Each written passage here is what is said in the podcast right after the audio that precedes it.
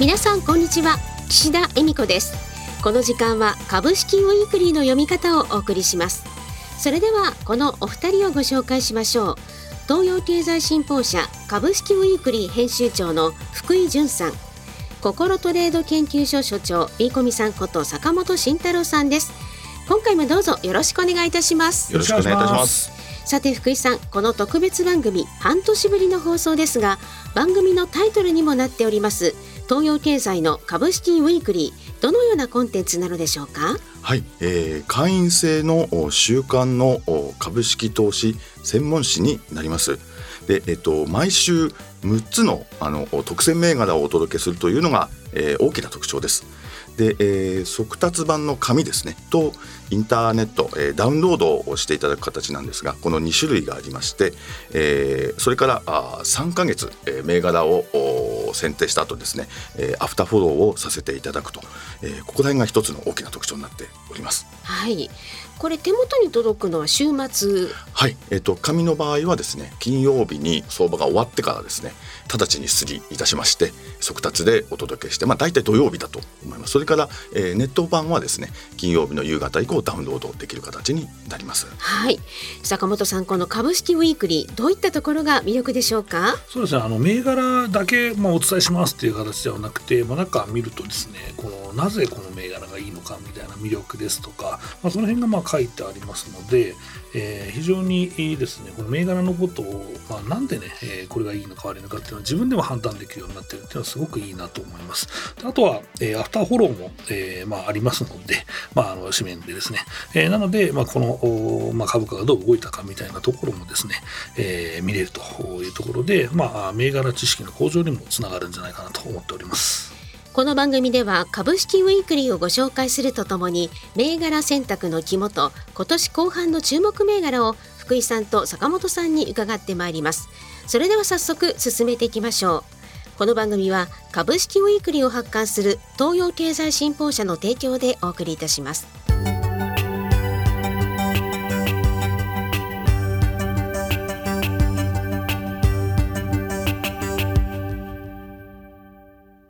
さて、株式ウィークリーの魅力といえば、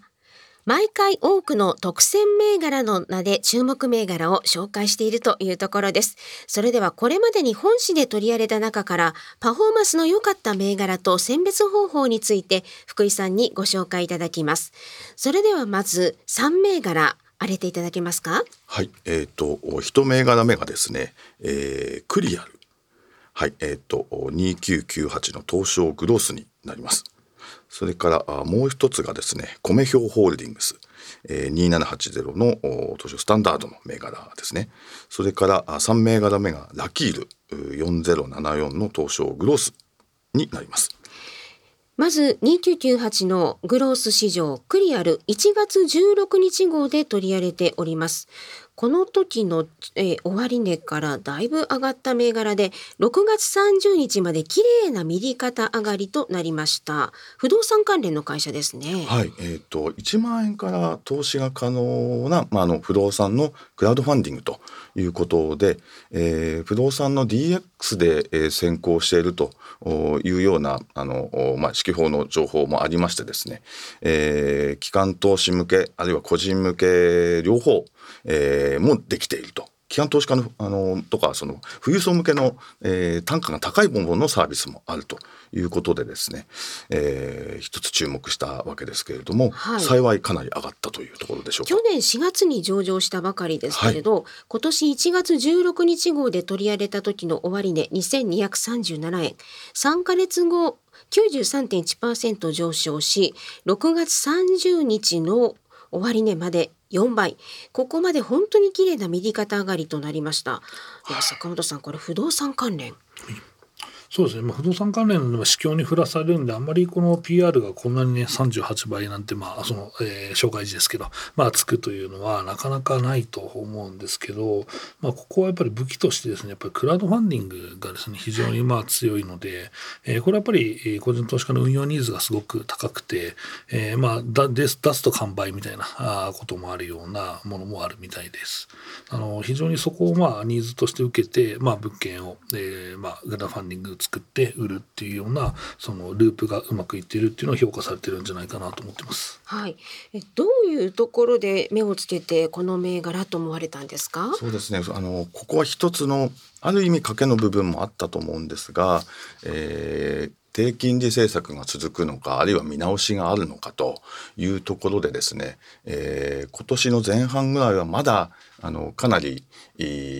金利の見直しということが随分言われていました。ということでいくと、えー、むしろあのここは逆張り的にですね、えー、いくというような形でで、えー、注目してみたというところが少しこう割安割安感というかですねその流れ的にみんながもう逆の方にちょっとこう警戒していたのでですね、えー、不動産のこう DX の流れっていうのは変わらないだろうとしかし金利はどうなんだろうというところで見方が交錯しているところでちょっとまあ思いきて出してみたっていうところがですね一つあったのかなと思います。はい。あ株式公開は去年の5月ということなんですね。はい、えー、そして2銘柄目が2780スタンダード市場の米表ホールディングス4月17日号で取り上げております。5月の決算発表後に右肩上がりの展開となりました。7月には、まあ、5000円を優に超えていったというところで言わずとした名古屋本拠に中古ブランド品を販売する企業ですけれどこれ決算発表の前に取り上げて注目されていたんですよね。はい、あのリユースの流れは、えー、もうあの坂本さんもずっとですね、うん、えー、もう一昨年ぐらいからもうずっとやって、あの注目されてらっしゃってで私もこう遅ればせながらやっぱりリユースというのはあるんだろうというふうにえー、思っていたんですが、えー、まあやめないでこうあのさらにこう増幅されるかなというようなことで、えー、リユースでかつブランドのやはりあのブランド品の中古っていうところをあの扱えるということもあってですね、えー、今あの銀座に旗艦店ができていますけれども、えー、聞きますと大体そのそこで扱われる平均単価は大体100万円ぐらいあ凄まじいですね。まじいあの、ええー、普通やっぱりあのリユースっていうとこうアパレルのこう服をこう想像するわけですけれども、はい、えー、ここはやっぱ単価が高いということでですねで、えー、海外へも今シフトあの広げようとしているというところで、えー、これはあの外国人もまた、えー、インバウンドとしても注目されるだろうし実際あの外国人が注目するだろうなということで、えー、あまりあの銘柄の時価総額そんなに大きくないのでですねここはやはりむしろあのでかい時価総額がある銘柄よりも、えー、むしろ上昇率は高くなるかなというふうに思いましてここは強気で、えー、取り上げさせていただいたというところです。坂本さんいかがでしょう？はい、えーとまあ、ブランド物の価格下落がまあ去年から若干あって在庫評価損とか出たところもあるんですけど、まあ、うまく、えー、回転がまあ効いていて、まあ、なんとか伸びているなというまあ印象があります。えっと、あとまあ新品が高すぎるのでもう中古ブランド物を買わざるを得ないというような、まあ、中古車のような状況、えー、これがまあブランド物にもまあ出てきてるなというところとあと福井さんのお話の中では銀座の話ありましたけど僕も銀座に両替機置いてまして一発で100万円の両替とか本当にあるんですよ。はい、だからそれはまあカードとかで買わないじゃないですか普通現金で買われるんでだからそういう方なのかなとか今福井さんの話聞いて思いましたけどね。はいあと日本の中古品は偽物が少ないって話題ですよね。うん、そうですね。あの鑑定をしっかりしていただけるとかいうまあ話はよくテレビとかでも出てますよね。はい。はい。そしてラキール4074グロース市場の銘柄。2月27日号で取り上げております。注目時の終値が1655円、3ヶ月後の高値まで70%近く上昇そしてその後さらに6月中旬まで、えー、また上昇して年初から右肩上がりで6月中旬まで上昇し続けたということです。これは、えっと、独立系基盤向け基盤システムの開発販売を手掛けているということですね。はい、やはりあの DX 関連ということであの先ほどの不動産とは違ったまた DX 企業向けのまあ DX 支援ということで、えー、グループでシステム開発もできるしし当然コンサルもできるということでこれはあの、まあ、一気通貫でこう一つのサービスができる会社としてですね注目をしてみたんですが、えー、幸いあの結構上がってくれたというような形でしょうか。はい DX 関連ということです。はい、そうですね。DX 関連はやっぱりその予算がですねかなり、えー、まあ企業の中でもつきやすいところなので、まあやはりまあ業務の効率が含めてのことなんですけど、やっぱりまあ投資欲が高いのでそこをまあ組み込んで、まあこの会社だけではなくね、えー、堅調な会社が多いなという印象ですね。はい。それからですねこの株式ウィークリー今話題のソシオネクスト6526も去年10月31日号で当時の終値5110円で紹介されていました。すごいじゃないですかこれ。思い出しましたね。えあのこう3ヶ月単位で一応見るということが一つの基本ではあるんですが、えー、確かちょうど去年のお目にかかった時よりもほんのちょっと前に、えー、まあ、上場から間もないところで、はい、ええー、まあ、やっぱりこれは半導体関連ですしあの一つやっぱり注目しておこうということでですね、えー、置いておいた部分もあるんですがまさかここまでというところはありましたですね。はい。ここまで株式ウィークリーで過去に取り上げたパフォーマンスの良い銘柄をご紹介いたしました。今後発刊される株式ウィークリーの特選銘柄にもぜひご期待ください。この後はお二人に今後の注目銘柄を伺います。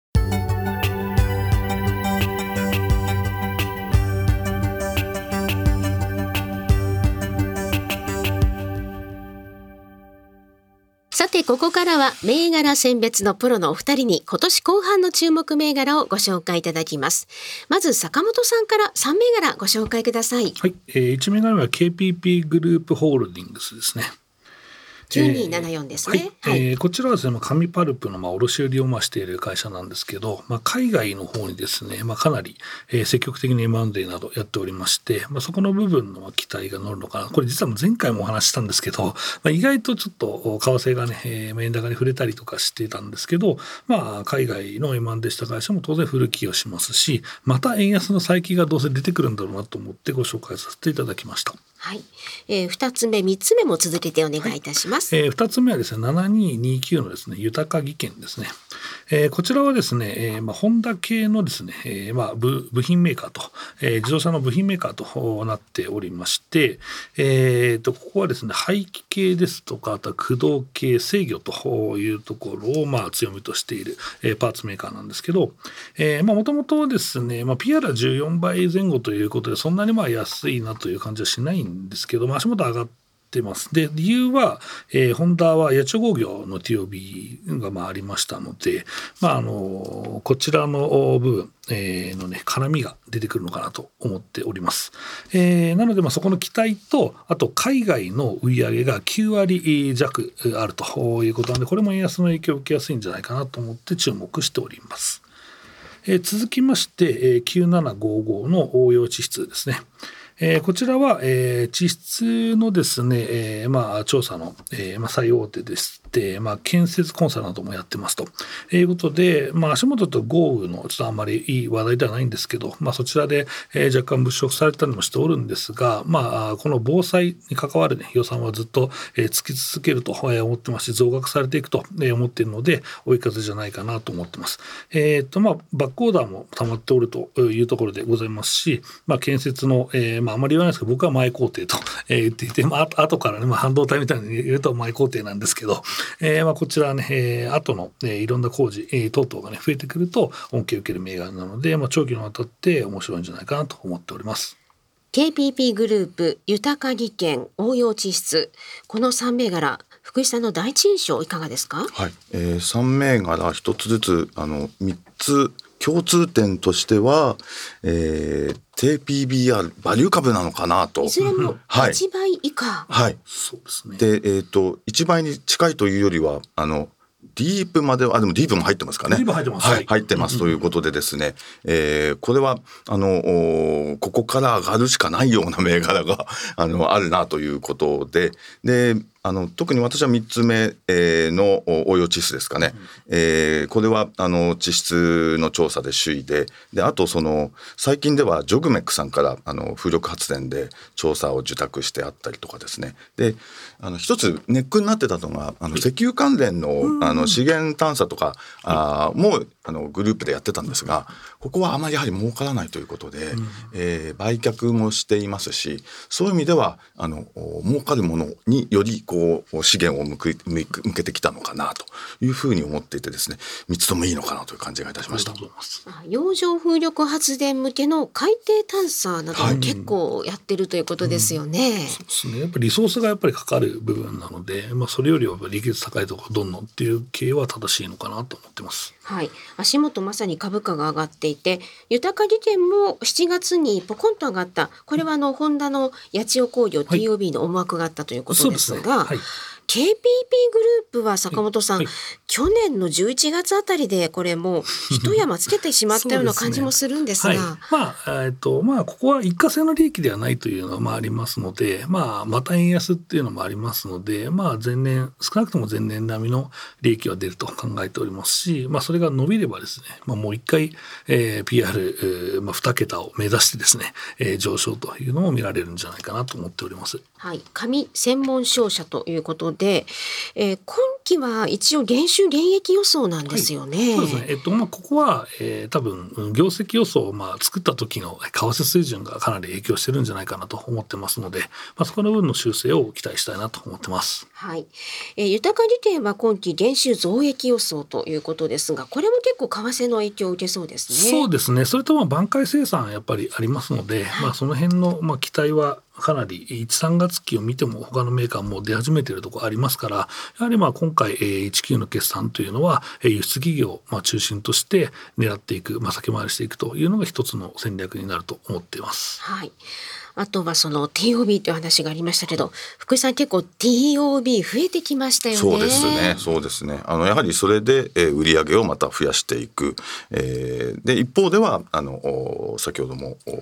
お話、えー、応用の話しましたですけれども、えー、儲かってない部分には切り離していくと、はい、そこはあの上手にやはり企業の方成長企業はやっぱりそこら辺が出し入れが上手だなというところだと思いますね。はい、選択と集中をしているということですね。すね。はい、続いて今度は福井さんから今年後半の注目銘柄ご紹介いただきましょう。まず3銘柄ご紹介ください。はい3銘柄申し上げます、えー、まず1つ目が力の元ホールディングス、えー、3561というところです。それから2つ目が、えー、サスメド4263東証グロースの銘柄です、えー、3つ目がバリュエンスホールディングス9270東証グロースやはりの銘柄ですね。はい。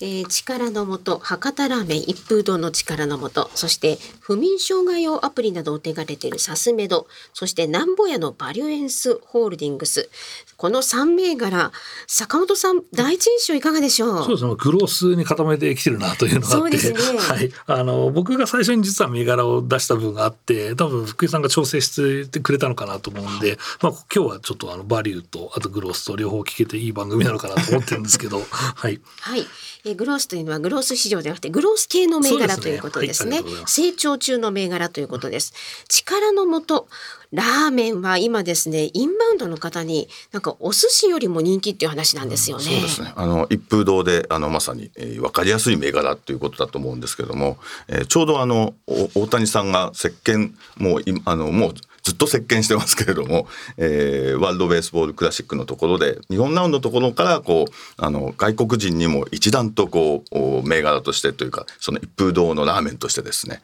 えー、人気になっていますけれども、えー、やはりあのもう内外的に2,000円から3,000円っていうのが一つラーメンのもう価格なんだろうということでここはあのそれができるということとそれから今、えー、海外の多店舗化を目指していて、えー、最新の指揮法によりますとセントラルキッチンというのもですね、えー、今あの作ってそれを海外の多店舗化を進めるとそういう準備を進めていると。海外のお店の数の方がなんか多くなってきたみたいですよね、はい、そうですね。そうするとあの当然2,000円から3,000円ぐらいの単価が見込めるということななので、えーまあ、海外の人にとってみればそれぐらいはまあ当たり前ということでですね、えー、インバウンドだけで我々どうしてもインバウンドとして捉えそうにもなりますけれども、え、スシローのグローバルなあの、えーと、会社のようにですねグローバルでいけ,、えー、いけるような会社というふうに見たいと思います。はい、坂本さんいかがでしょう？はい、えー、そうですね、まあ、外国人の観光客すごくまあ多くて、えー、このラーメンっていうまあ日本の文化ですかね、まあ、こちらの方にかなり着目集まってるんですけど多分これ日本で食べるとまた海外に覚えてまた食べたいなっていうのがまたこれが文化が輸出されるようになるのでですね。ここがまあ繰り返されると、まあ、意外とこれもラーメンっていうその食がですねえー海外でもえー日本並みに根付いていく可能性っていうのはあるので、まあ、そういう意味ではすごくグロス銘柄としては面白いなと思ってます。6月末に私が見たニュースだとあの、ザ・ペニンシュラ東京があのルームサービスとして、この一風堂とコラボしたこの植物原料プラントベースのラーメンを新たに提供するというニュースだったんですね。いやびっくりなんですけれどあの豆乳ベースで生の豚骨スープのようなコクを出しているとかあと昆布やドライポルチーニで出汁を作っているとかですねいやここまで来たかっていう感じですけれよくあるどね。ビーガン食対応とかもラーメンっていうのは結構しやすいっていう話は結構聞いてますので、ええはいまあ、それはいいいいかもしれないですね意外と、はい、相性高級料理健ですよ康に悪くないっていうかですね。そうですね 健康にも決してっていうところだと思うんですよね。はい。はい。えそしてサスメ堂ですね、福井さん。はい。これはあの少しあれですかねグロース系のやはり銘柄ということで、えー疾病についてあのお運動療法とかそのリハビリのアプリを開発している会社ということで言ってみればそのまあデジタル治療という分野に入ると思うんですけれども、はい。はい、あのその中でも今注目されているのが不眠症向けのおまあ、えー治療のアプリというところで、創業は本当にあの2015年ということなので、えーまだそんなに時間も経ってない会社で新しいですけれども、えー一方で販売っていう形でいきますとあの塩野義製薬とも販売、えー契約をしっかり締結もしていまして今後あの成長が期待されているというですね、えーまだそんなにこうあた、えーなんて言うんでしょうか皆さん大きい慣れしてないかもしれませんがここはちょっとお一つ意欲的に持ってきたという感じであります。はい。坂本さんいかがでしょう？そうですね、えーとまあ、このアプリなんですけどもただ作ってよく、まあ、Google とか Apple に乗っかってるアプリでこれ使ってくださいよっていうんじゃなくて、まあ、ちゃんとこの医学的な現地で、まあ、作ってるアプリなので、まあ、ここの部分は、うん、これが流行ってくるとですね、まあ、いろんな多分不眠症以外の部分に応用ができるのかなと思いますし、まあ、そこのまあプラットフォームを持ってるっていうのは意外と、えー将来的にですね面白いかなと思っておるところでございます。はい。保険適用にあのなるのではということも、あの今言われてますし、赤字なんですけれども、これはも創業赤字的なものでいいと思いますし、はいえー成長に伴って、えーまあ、どこから、えーまあ、まさに赤から黒になる、えー一つのの手前のところかなとも思いますしですねそこはこう赤黒えー長期で見たいですし、えー短期であまりその赤黒のところまでは見なくていいのかなというふうに思っています。はい、はい。そしてバリュエンスホールディングス9270。あのこの名前では想像できませんけど、なんぼやと言われるとわかりますよね。なんぼやっていうあの町のなんぼやっていう店で行くと分かりやすいと思いますけどあの中古ブランド品を買い取るあのお店のあのなんぼやっていうところなんですけれどもこれもやっぱりリユースで、えーこれは米表が先ほど出ましたけれども米表に次ぐあるいはほぼ同じ規模を並べるぐらいのですね、えー会社ということになるんですけどもここも今あの買いこれを買っか買い取ったものを、えー、とオークションで売るということのほかにそれから百貨店の三越伊勢丹と、えー提携をしていて、えー三越伊勢丹でお客さんが、えーお店に持ってくるとその査定をしているのはこのバリュエンスホールディングということになります。あのえーバリュエンスホールディングではあの買い取りの人たちをおバリューデザイナーと呼ぶそうですけれどもこのバリューデザイナーさんが主役でで、えーお店に来た人にですねいろいろなどうやってこう買われたんですか？みたいな話をですねストーリーとして聞くと。で聞き役になって「ああよかったですね」みたいなお話を25分ぐらい平均で聞くそうです。よ。えそれで入った値段をこう最後は言うわけですけれどもやっぱりお話を聞いてもらって分かった形で聞くのでそこのあのやはりあのやっぱりバリューデザイナーっていうぐらいですから。バリュエンスってそういうことなんですね。はい、それでその制約率はやはりしっかりお話を聞くっていうことがあるために制約率が事実上90%以上なるっていう話をあの聞きましてですね、ええ。あこれはあのここら辺のところが一つ成長を支えているんだなと。あのまさに目利きというところになるんですがこれがあの米表とほぼこう、えー、並走するような形でですね、えー、やはり海外にも向けてというこうオークションですからですねこれはもう海外にも向けてるってことなので、えー、成長が期待できるかなというふうに思いました。はい、坂本さんいかがでしょう？えー、非常にこれブランド戦略もうまいなとは思ってますし、まあ、某ブランドに色が似てる看板とかまあもありますし、あとは社長のキャラクターも非常に面白くて、これ J リーグの選手だったんですよね。ガンバ大阪にいた方だったりとかして、意外となんかちょっと派手だなというのもあるんですけど、まあ緻密に戦略をやっていて、さっき福井さんがおっしゃっていた、えー、買取のそのまあマッチング率を高めるという話も、えー、まあそれの店に行く前段階からの接点もしっかり考えてあってそれで、えさらに、え高めるという形で、え仕入れを強化していると。で仕入れをしたものは、えもう海外と、え国内のですね、まあ、オークション、えで、まあ、販売するということで回転が非常に早いんですね。えここは、えーとまあ、冒頭お話ししたそのブランドの、えこの、まあ、値下がりですね、まあ、ここに一時的な値下がりにも対応できるというのはすごくいい、まあ、モデルになっているんじゃないかなと思ってます。あとは、え自分で仕入れたものを、まあ、売る店も実験的にちょっとちっちゃくですねやっておるのでその辺も回り始めると、えー、さらに出口が広がって面白いんじゃないかなと思ってます。はい。ここまでは坂本さん、福井さんに今年後半の注目銘柄をご紹介いただきました。本日ご紹介した銘柄等は、投資その他の行動を勧誘するものではありません。投資にかかる最終決定は、ご自身の判断でなさっていただきますようお願いいたします。